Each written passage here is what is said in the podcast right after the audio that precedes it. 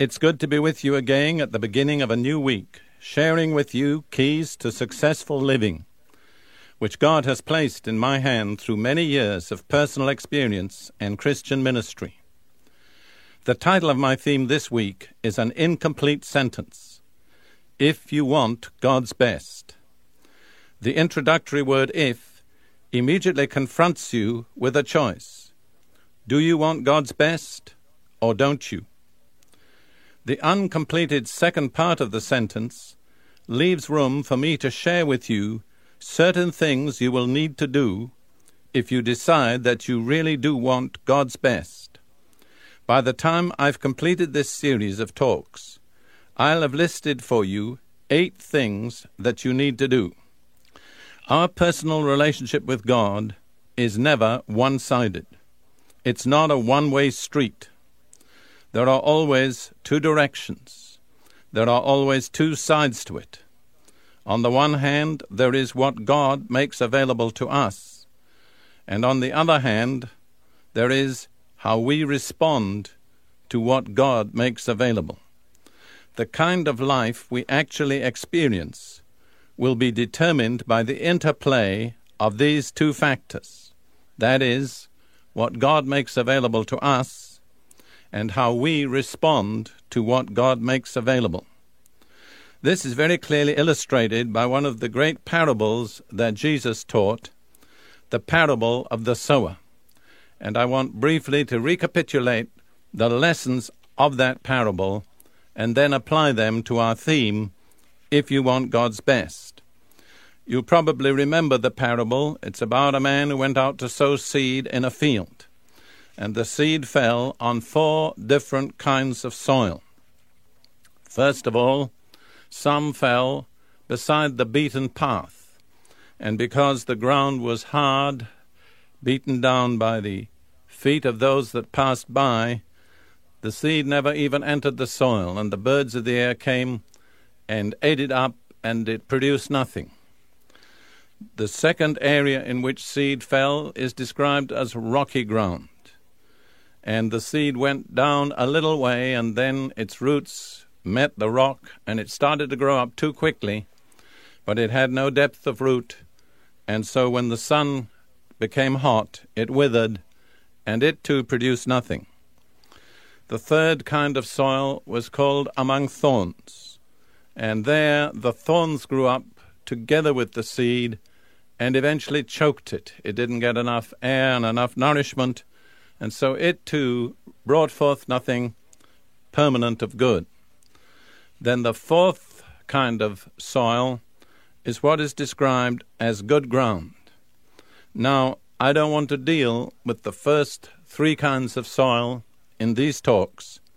I want to focus on what I regard as the climax of that parable, the objective to which Jesus is working, which is the good ground. I trust that I'm speaking to people whose heart is good ground. I want to read to you what Jesus said about the good ground and the seed that fell on it. And this is recorded in Matthew chapter 13, verse 23, where Jesus says this But what was sown on good soil is the man who hears the word and understands it he produces a crop yielding a hundred, sixty, or thirty times what was sown. Notice this is the man who produces a crop. And the two key factors in producing a crop are these he hears the word and he understands it. And that's true of everybody who represents the good soil. But though all the people who represent good soil bring forth a crop, there's a very important difference in the kind of crop that they produce. Some produce a hundred times, some sixty, and some only thirty times what was sown. In other words, for each seed sown, some produce a hundred seeds, some produce sixty, and some produce thirty. So there are three levels of yield a hundredfold, sixtyfold, and thirtyfold. And it interests me to observe that the hundredfold is more than the sum of the other two. The other two, 60 and 30, amount to 90. So one kind of, of yield produces more than both the other two together. And somehow I find this a principle that runs through the Word of God. The people who really make it through to full productiveness are much more productive than the people who are only partly productive. Now, I particularly want to focus on the hundredfold. I regard that as representative of the people who want and achieve God's best. And I want to read a comment that Jesus makes in another version of the same parable in Luke chapter 8, verse 15, which is again an interpretation and application of the same parable with particular reference to the good soil. And this is what Jesus says here. But the seed on good soil stands for those with a noble and good heart, who hear the word, retain it, and by persevering produce a crop. Now, in that description, there are two factors which are vitally important, and both of them are related to our theme of wanting God's best. First of all, there's the kind of heart. It's described as noble and good. And an alternative translation for noble is honest. So, really, the first requirement is honesty, or openness, or sincerity, not covering anything up, no double dealing, no double standards. That's the first requirement. And then the other aspect of the response is a threefold response for these people. They hear the word, they retain it, and by persevering, they produce a crop. I think those three factors are extremely important, and I want to emphasize them in connection with our theme hearing the word, retaining it, and persevering. And I want to suggest to you persevering is a key to the theme that we're discussing if you want God's best. The principle unfolded in this parable confronts each of us with a personal decision.